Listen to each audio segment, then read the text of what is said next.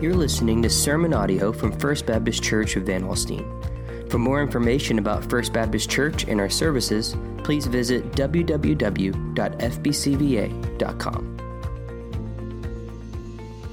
Amen. Good morning. Good to see you. I love Family Worship Sunday. Welcome to the service, kids. Um, my buddy Nixon even wanted to sit with me over here this morning. I said, You can sit with me until the sermon okay? And then, uh, and then you might have to move back near mom or dad or something. But uh, man, we are glad that you are here. Uh, good to see you. Good to see uh, new faces every week, meet new friends. Uh, same in the early service. Uh, again, I hope that you're finding this place more like home every single week. There are still a few things that need to be tweaked. Uh, we've had uh, a little bit of frustration over the last week or so with some occupancy sensors in the bathrooms kind of embarrassing when you now have 20 some ladies in the building every week with Lionheart and our staff and all that, and you have to tell them, hey, be sure you bring your phone to the bathroom with you because the lights might go off while you're in there. Um, hopefully, we're getting that resolved, and uh, it's just all that energy management code stuff and everything else. And so, uh, there are still a few things to be done. We know that, and uh, but uh, thank you for your patience and your grace. I know some of you are finding the spots that you maybe don't want to sit because it's right under a vent. Uh, and so, if you're one of those who tends to be a little cool anyway, you might want to bring a sweater or a jacket with you uh, each week. Um, but uh, we are glad that you're here. We're going to go to John chapter 11 this morning, if you would. John chapter 11. Uh, I am happy to announce to you today that uh, baseball season has started. The world champion Texas Rangers are now set to defend their world championship. I've never been able to say that before. So. Yeah. Uh, but we're talking about much more important things than the Texas Rangers this morning, if you can imagine that. Uh, this morning, we're looking at the second half of John chapter 11. We've been in John's gospel uh, for um, almost all of last year, and uh, we had a transitionary uh, series of messages leading uh, to our move over here to this new space. And now we've returned to John's gospel. And what we've seen so far is this beautiful betray- portrayal of the emotional life of our Lord. Uh, there's something about death that, uh, and, what it does to families that disturbs him inside. Uh, it, it's described in the book of Job as the king of terrors. That's, what, that's how death is described there. Uh, and, and it's come in with its destructive forces. And, and Jesus is deeply moved by it and troubled by it and begins to, to, to shed his own tears. And he cries, Where have you laid him? Uh, and so we're going to pick it up in verse number 38 and read down through the end of the chapter here in John chapter 11. I hope that you'll follow along as I read. It says, Then Jesus, deeply moved again, came to the tomb. It was a cave, and a stone lay against it. Jesus said, Take away the stone. Martha, the sister of the dead man, said to him, Lord, by this time there will be an odor, for he has been dead four days. Jesus said to her, Did not I tell you that if you believed, you would see the glory of God? So they took away the stone, and Jesus lifted up his eyes and said, Father, I thank you that you have heard me. I knew that you always hear me, but I said this on account of the people standing around, so that they may believe that you sent me. When he had said these things, he cried out with a loud voice, Lazarus, come out. The man who had died came out, his hands and feet bound with linen strips, and his face wrapped with a cloth. Jesus said to them, Unbind him and let him go.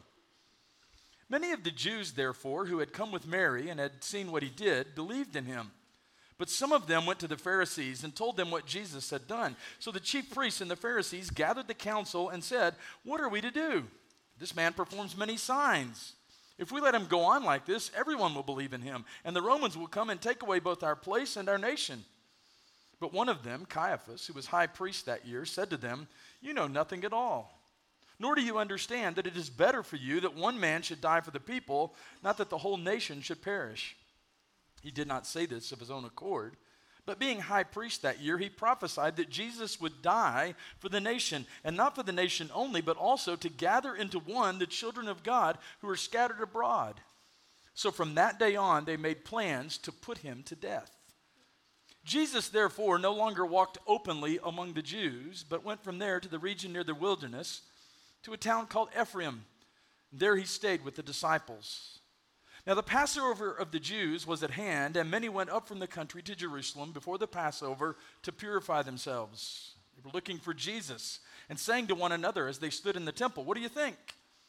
You'll come out to the feast at all? Now, the chief priests and the Pharisees had given orders that if anyone knew where he was, he should let them know so that they might arrest him. So Jesus asked this question Where have you laid him? And they point to this rock tomb and the stone that is laid against it, and he asks for it to be removed. Martha says, Lord, by this time there will be an odor. Uh, the old King James Version translates it this way Behold, he stinketh. and that pretty much says it all, right? That tells us something very important. He's been dead for four days.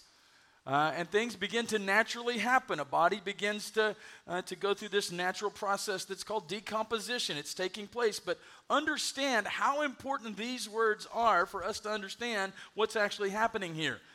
Let's be clear, this is not just a resuscitation like you might experience or heard of someone experiencing at one of the local hospitals. This isn't what doctors and, and, and often first responders do uh, on, on a regular basis when you uh, are required to pump someone's chest to ensure that blood is flowing. And, and then you, you say, well, how long do you do that? Do you do that for 20 minutes? Do you do that for 30 minutes? And then, then someone's going to eventually call the time and they're going to pronounce that the person has deceased. And so in this particular case, we know with certainty that this man is dead. And Jesus bows his head in prayer, lifts up uh, to lifts, lifts it up to his Father in heaven, and then makes this glorious call: Lazarus, come forth. Lazarus, come forth.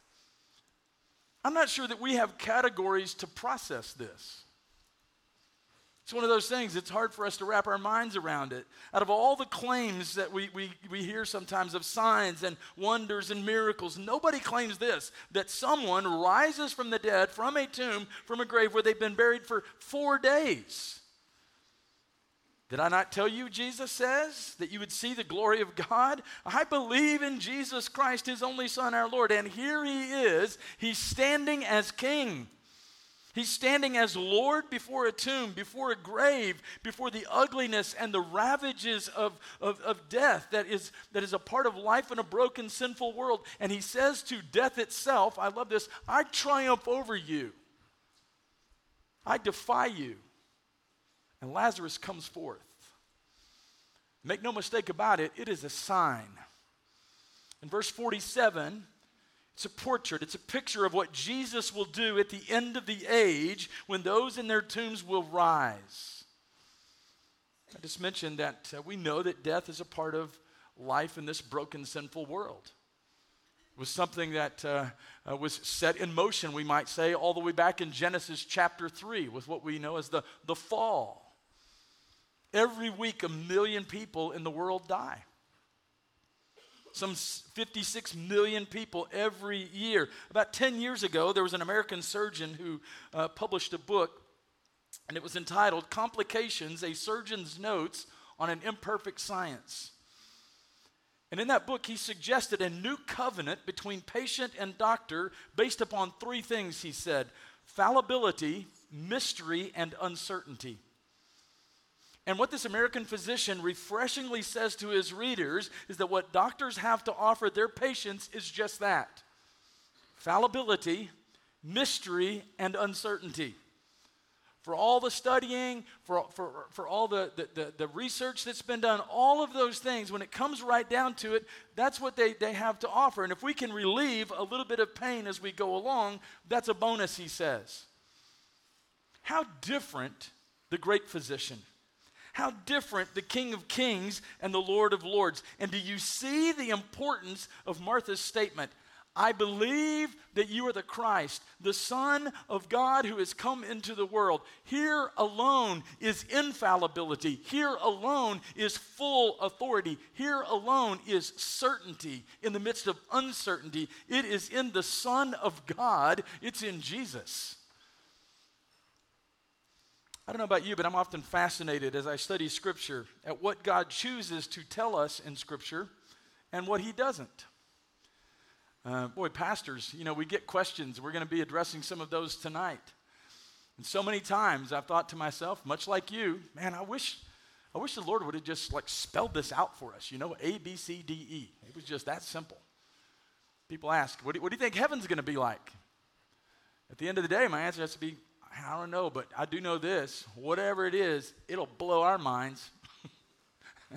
it'll blow our mind. People ask specific questions. Will so and so be there? Will my pets be there? Will my I just know this. It's going to be so amazing that nobody's going to be in heaven going, you know, this place would really be amazing if only. There won't be any of that. I, I, I can't fully explain all that. I just, and so many, times uh, we're, we're left, and, and, for good reason, God in His sovereignty chooses to not tell us certain things. And so in John chapter 11, for example, have you ever wondered why we never hear from Lazarus in this great and famous chapter all about his raising from the dead? I mean, there was a time when I worked on a radio station up in Northeast Ohio, and I would occasionally be sent to what was called an actuality, like to the scene. You know, so you think of a, of a television reporter, a news reporter, and they're actually on the scene. Can you imagine this? I know you kids have seen this. You watch the evening, if it's ever on, and they, they have, they're going to tell that. They pull somebody aside and they ask them what they saw, maybe, or whatever. Can you just imagine if they had done that on this particular day? They bring some guy, and, hey, what'd you see? Well,